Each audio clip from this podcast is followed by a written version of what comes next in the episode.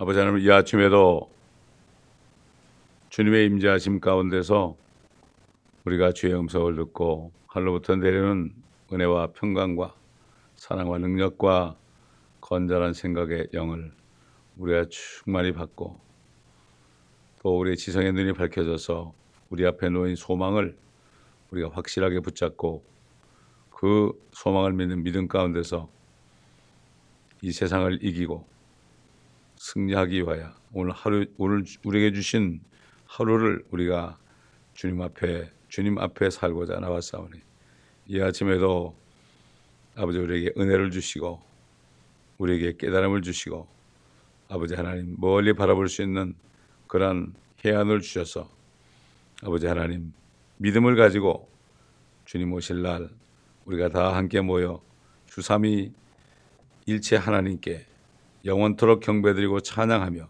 만물을 충만케 하는 이 일을 함께하는 이 소망 가운데 아버지 우리가 낙심하지 않고 오늘도 빛을 발하며 살 수 있도록 도와주옵소서. 감사하며 우리 주 예수 그리스도의 이름으로 기도합니다. 아멘. 예레미야 33장 17절부터 마지막 절까지 보겠습니다.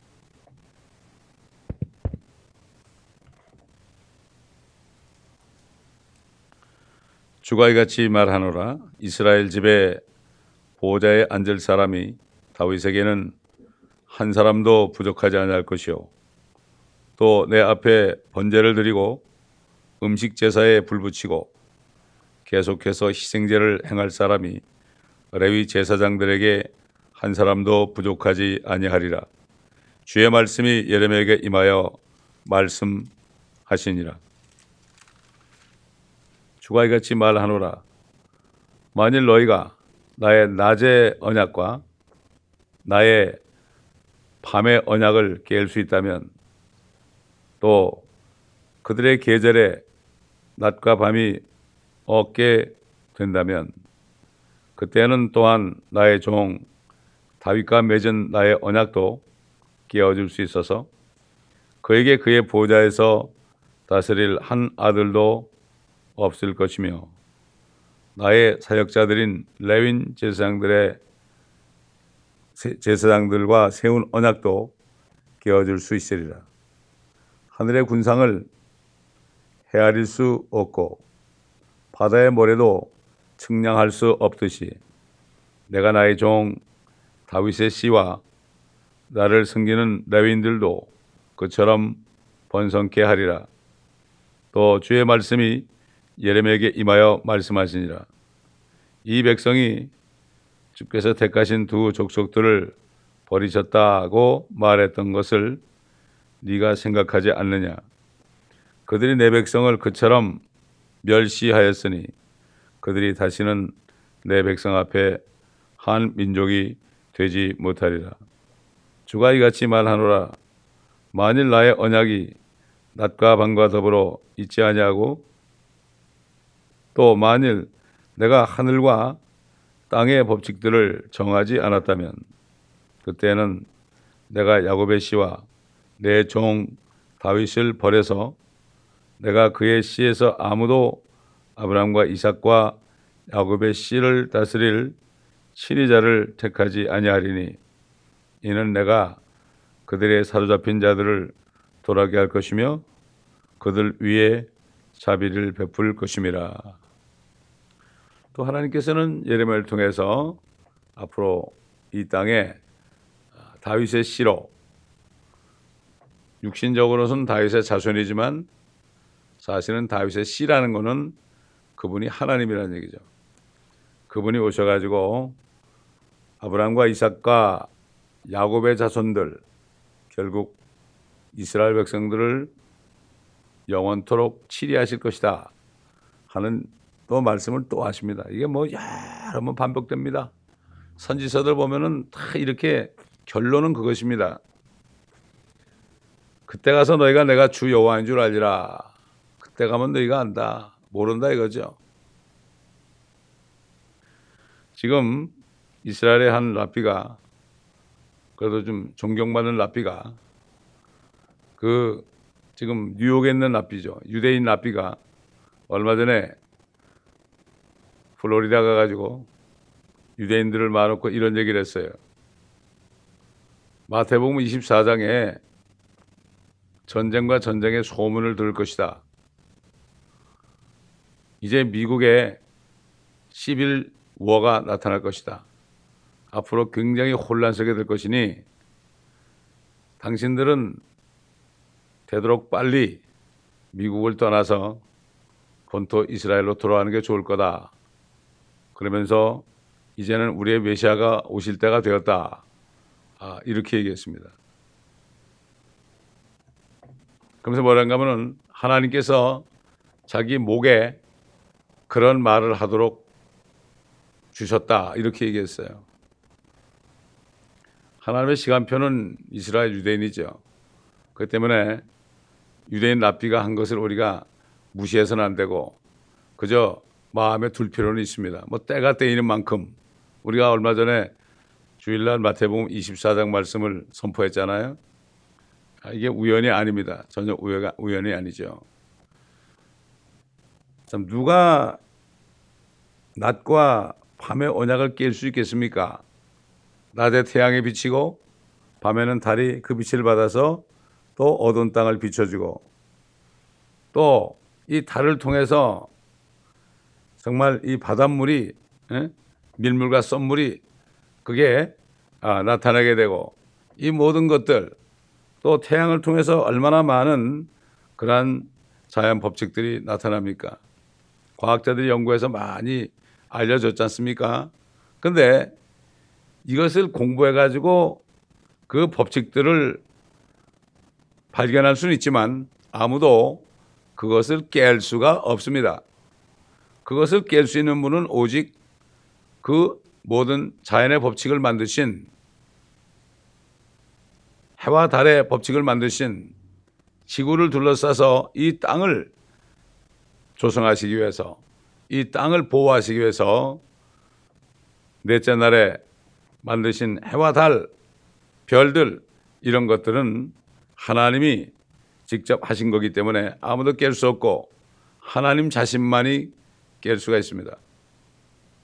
예수님께서 마태복음 24장에 대환란 마지막에 온 세상에 임하는 시험의 때요 심판의 때에 일어날 일에 대해 말씀하실 때 그때 해가 어두워질 것이다. darkened 그랬습니다. The sun is darkened. 해가 어두워진 게 뭡니까? 일식 정도가 아닙니다. 이거는 해가 어두워지고 달이 빛을 내지 않는다 그랬습니다. 달이 빛을 내지 않는다. 뭐 일시적으로 그런다고 그러지 않았어요. 대환란 때 그리고 별들이 하늘에서 떨어질 것이다. 뭐 이거 본 적이 없죠. 사람들 본 적이 없으면 믿질 않습니다. 이게 세상 교육의 결과입니다. 소위 인텔렉츄얼, 아 이지적이다. 저 사람은 뭔가 배웠다. 학문적이다. 이런 사람들은 성경을 믿을 수가 없습니다. 사도 바울이 성령에 의해서 뭐라고 했습니까? 자연인은 하나님의 영의 일들을 알지 못한다고 그랬습니다.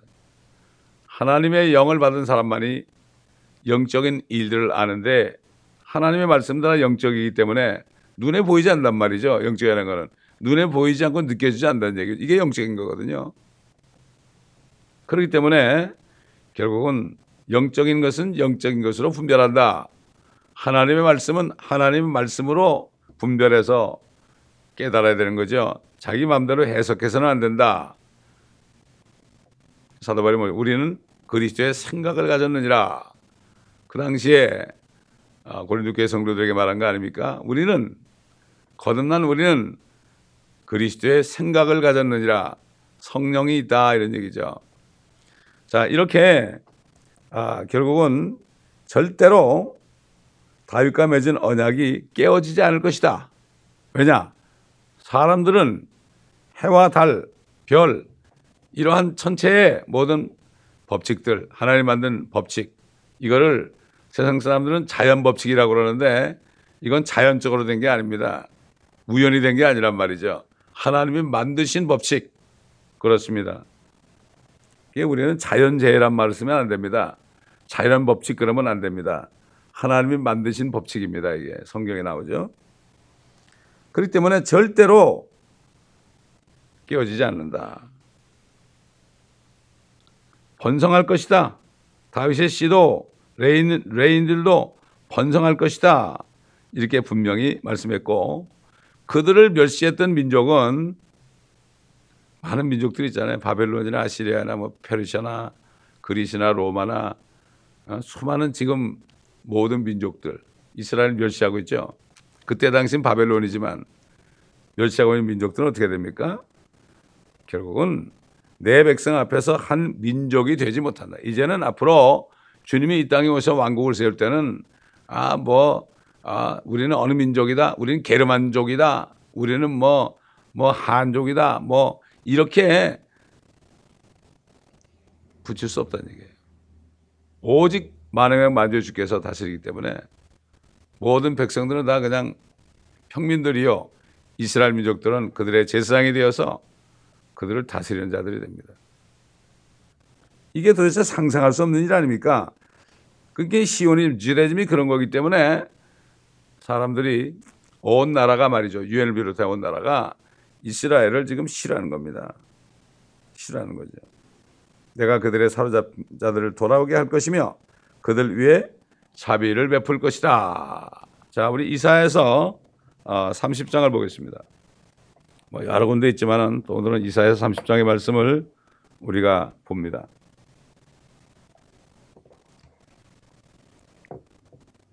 (30장) (15절부터인데) 이게 결국 제목이 뭔가 하면 죽게 돌아서 것을 권면한 거죠. 이스라엘 민족들에게. 왜냐하면 이제 앞으로 왕국의 복이 올 것이다. 이 땅에 왕국이 세워 영원한 그리스도의 왕국이 세워질 것이다. 메시아 왕국이 세워질 것이다. 그러니까 이제는 좀 돌이켜라. 이렇게 권면하는 메시지입니다, 이게. 15절부터 보면 주 하나님 곧 이스라엘의 거룩하신 분이 이같이 말하노라. 너희가 돌이켜서 쉬면 구원을 받을 것이요. 조용히 함과 신뢰함 안에서 너의 힘이 있을 것이나 너희가 원치 아니하고 말하기를 아니라 우리가 말을 타고 도망하리라 하였으니 너희가 도망할 것이요. 우리가 빠른 것을 타리라 했으니 그러므로 너희를 쫓는 자들이 빠르리라. 1천 명이 한 사람의 책망이 도망할 것이요. 다섯 명의 책망에 너희가 도망하리니 너희가 산 꼭대기에 깃대같이 언덕 위에 깃발같이 남으리라. 그러므로 주께서 기다리시리니 이는 그가 너에게 은혜로우시며 그러므로 그가 높임을 받으시리니 이는 그가 너에게 자비를 베푸시려 함이라. 주는 공의 하나님이시니 그를 기다리는 자들은 모두가 복이 있도다. 지금 이 시대에도 말이죠. 유대인들이 주님을 기다리는 것처럼 메시아를 기다리는 것처럼 우리도 그들의 메시아가 우리 주님 아닙니까? 그분을 기다리는 사람은 복이 있다. 그분의 오심을 기다리는 사람이 복이 있다. 이렇게 말씀했고 19절 백성이 예루살렘에 있는 시온에 거하나니 이제 그때 되면 시온이 예루살렘에 예수 그리스도가 오시잖아요. 그러면 그곳이 시온이 되는 거예요. 그래서 시편에 보면은 유다 지파를 시온 산이라고 그랬어요. 왜? 유다 지파에 유다 지파로 나신 분이 예수 그리스도 아닙니까? 유다 지파의 사자 아닙니까? 그분이 오시면 예루살렘이 시온이 되는 거예요. 그렇게 되면 예루살렘이 평화의 도시가 되는 거죠. 백성이 예루살렘에 있는 시온에 거하리니 네가 더 이상 울지 않을 것이요 네 부르짖는 소리에 그가 내게 매우 은혜로우시니 그가 그것을 들으시면 내게 응답하시라 회개만 해라 돌아만 와라 이런 얘기예요. 우리나라도 마찬가지예요. 회개하라. 이런 얘기죠. 예수님이 부활하셔 가지고 뭐라 했죠? 제자들에게. 예루살렘으로 시작하여 모든 민족에게 회개와 죄사함이 선포되어야 하리라. 너희는 이 모든 일의 증인이라 그랬습니다. 회개가 뭡니까? 이스라엘 민족들이 주 여호와 하나님께 돌아오는 것이 회개인 것처럼 지금은 회개가 뭐냐면은 우리 주 예수 그리스도께로 돌아오는 게 회개입니다, 이게. 그러면 죄사함이죠. 회개와 죄사함이 선포되는 거죠. 이게 복음이에요. 간단해요. 회개라는 건 내가 조금 지은 죄 늘어놓는 게 회개가 아니라 예수 그리스도를 믿지 않은 이 죄를 회개하는 게 이게 회개입니다. 이게 이게 진짜 이게 유턴하는 거죠. 세상으로 마귀를 따라가서 돌이켜서 주님을 따라가는 이게 회개지. 뭐 도덕적인 죄몇번 졌든가 이거 가지고 울며 불는 게 회개가 아닙니다. 그거는 후회입니다. 그러나 진정으로 회개하고 주님을 영접한 사람은 계속해서 죄를 자백하고 씻김 받을 수가 있죠. 그러나 예수께로 돌아오지 않은 사람은 아무리 죄를 늘어나도 용서받을 길이 없습니다. 20절 보니까 주께서 너에게 고난의 빵과 고통의 물을 주시나 네 선생들이 더 이상 구석진 곳으로 옮겨지지 아니하리니 네 눈이 네 선생들을 볼 것이라 네 귀가 네 위에서 한 말을 들으니 말하기를 이것이 길이니 너희가 오른편으로 돌이키든지 왼편으로 돌이키든지 너희는 그 길로 걸으라 할 것이요 너희는 새긴 은혜 형상들의 덮개와 주저한 금의 형상들의 장식을 더럽히리니 네가 그것들을 월경대 같이 던지며 말하기를 여기서 꺼지라 하리라. 냄새 나죠? 그것들이 냄새나니까 버리는 거죠. 그러면 그는 네가 땅에 뿌릴 네 씨앗에 비를 주실 것이요. 그 또 땅의 소산의 빵을 기름지고 풍성하게 하실 것이며 그날에 네 가축이 넓은 초장들에서 먹으리라. 땅을 가는 소들과 어린 나귀들도 살과 키로 까부른 깨끗한 여물을 먹으리라. 망대들이 무너지는 큰 사륙의 날에 모든 산과 모든 언덕에는 강과 시내가 흐를 것이며 또 주께서 자기 백성의 터진 자리를 싸매시고 메맞은 상처를 치유하시는 날에 이게 천일왕국이죠. 달빛이 햇빛같이 될 것이요. 햇빛은 일곱 날의 빛과 같이 일곱 배가 되리라. 주님 오실 때는 태양이 일곱 배가 밝아져요. 그러니 뭐 당연하죠. 달빛이 햇빛같이 되는 거예요. 그게 밤이 없는 거죠. 그렇지 않습니까? 밤이 없는 거죠. 참 주님께서는 이 때를 가리켜 오는 세상에서 그렇습니다. 나와 복음을 위하여 집이나 형제나 자매나 아들이나 딸이나 어미나 아버지나 전토를 벌인 자는 그것들을 현세에서 일백배로 받고 박해와 더불어 받겠으나 오는 세상에서는 영생을 상속받으리라. 그러니까 오는 세상에 죽지 않는 몸을 입고 와가지고 여기서 통치한다 이거예요. 참 이런 것을 다 마귀가 없애버린 거예요. 왜? 마귀는 자기가 죽을 줄 알면서도 이미 심판받았는데도 사람들에게 가려놓는 거죠. 그래가지고 아직도 억압하고 있죠.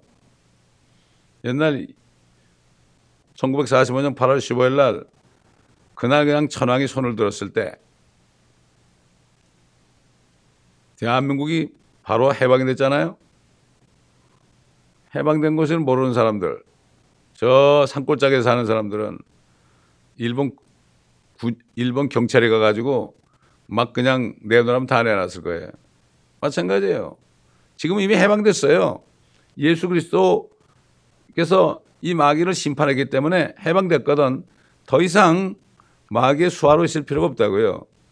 근데 이 사탄이 그걸 가려놔 가지고 모르는 거예요, 사람이. 무지한 거예요.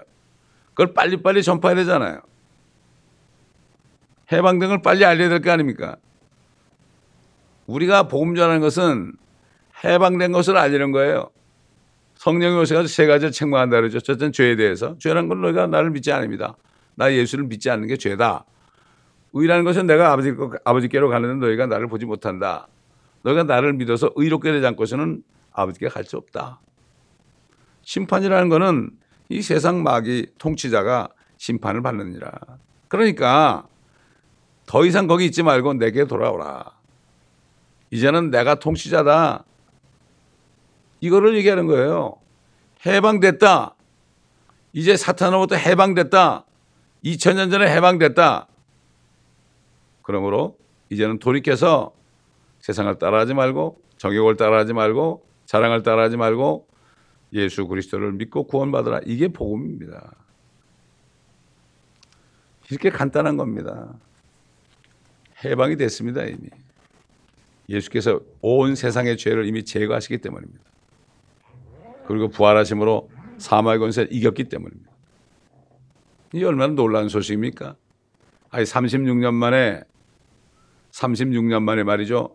한국 대한민국이 일본으로부터 해방돼도 이게 엄청난 일인데 4천 년 동안 예수님이 오시기 전 4천 년 동안 아담이 범죄한 이후로 사탄이 죄와 사망과 저주 가운데 다 뒀잖아요. 그러나 주님이 오셔가지고 그를 이기니까 해방이 됐다고요. 이거 이게 뭐 36년 만에 해방돼도 엄청나게 큰 거고 이스라엘 백성들이 뭐 바빌론에서 70년 만에 나올 때도 얼굴이 싱글벙글하고 그렇게 기뻐했고 4천이라는 세월 동안 눌려있던 모든 사람들이 예수 그리스도 그분이 해방시켜 줬는데 2000년 동안 지금 이것을 전파하고 있는 거예요. 그래가지고 이 소식을 듣는 사람들이 기쁨으로 죽게 나오게 하기 위해요. 이것이 복음입니다. 너 복음 전하기 어려운 게 아닙니다, 이게. 내가 해방됐으면 전할 수 있습니다. 45년 8월 15일 날 아무리 무식한 사람도요. 태극기 들고 나가지고 해방됐다 떠들었다고요. 그게 뭐 어려워요? 해방됐다. 그게 복음이에요, 그때는. 이걸 알아야 됩니다. 너무 어렵게 해놨어. 복음 전하는 걸 너무 어렵게 해놨어. 이 바리새인들, 사두개인들, 서기관들이 이렇게 해놨습니다. 이게 너무 안타까운 겁니다. 하나님 말씀은 너무나 쉽습니다. 이걸 어렵게 만들어 놔가지고 올가매 놓고 있습니다. 종교로 만들었다 이 얘기죠. 이게 비참한 현실입니다. 지금 이 마지막 주 주님이 오시기 직전인데 주님께로 나오는 건 고사하고 사탄이 만들어 놓은 WCC에 기어들어간 게 뭡니까? 그때나 지금 바벨론의 멸망의 직전인데 옛날 이스라엘의 제사장들과 왕들과 고관들과 똑같죠 지금. 그들이 어디 있습니까? 교회 안에 우글우글 거립니다 지금. 예수님 오셨을 때도 유대인들 가운데 바리새인 사두개인 서기관들이 우글우글 거리고 그들이 모든 사람들을 속인 것처럼 현대판 바리새인들과 현대판 사두개인들과 현대판 서기관들이 지금도 똑같이 이름만 바꿔가지고 전도서는 것처럼 해 아래 새 것이 없는데 이름을 바꾸니까 사람들이 모르는 거죠. 그러나 영적으로 보게 되면 아직도 그들이 존재하고 있습니다. 기대하겠습니다. 감사합니다, 아버지. 오늘도 또 주의 말씀을 통하여 앞으로 될이 일을 다시 한번 우리가 볼 수 있도록 인도하심을 감사하며 예루살렘이 시온이 되는 그때 우리도 주님과 함께 내려와서 시온에서 시온의 영광이 빛나는 아침 어둡던 땅들이 밝아오네. 이 찬송처럼 매었던 종들이 돌아오네. 이 찬송처럼 우리가 시온의 영광을 예수 그리스도의 그 복음을 통하여 전하는 모든 지체들이 될 수 있도록 도와주시고 이 말씀을 듣는 모든 인터넷 성도들에게도 빛을 비춰 주옵시사 이 빛의 복음의 말씀을 마음껏 전하다가 주님 오실 때 착하고 충성된 조나 너는 다섯 고를 다스리라 너는 두 고를 다스리라 이러한 아버지 축복을 받는 많은 종들이 나타나게 하옵소서 감사하며 우리 주 예수 그리스도의 이름으로 기도합니다. 아멘.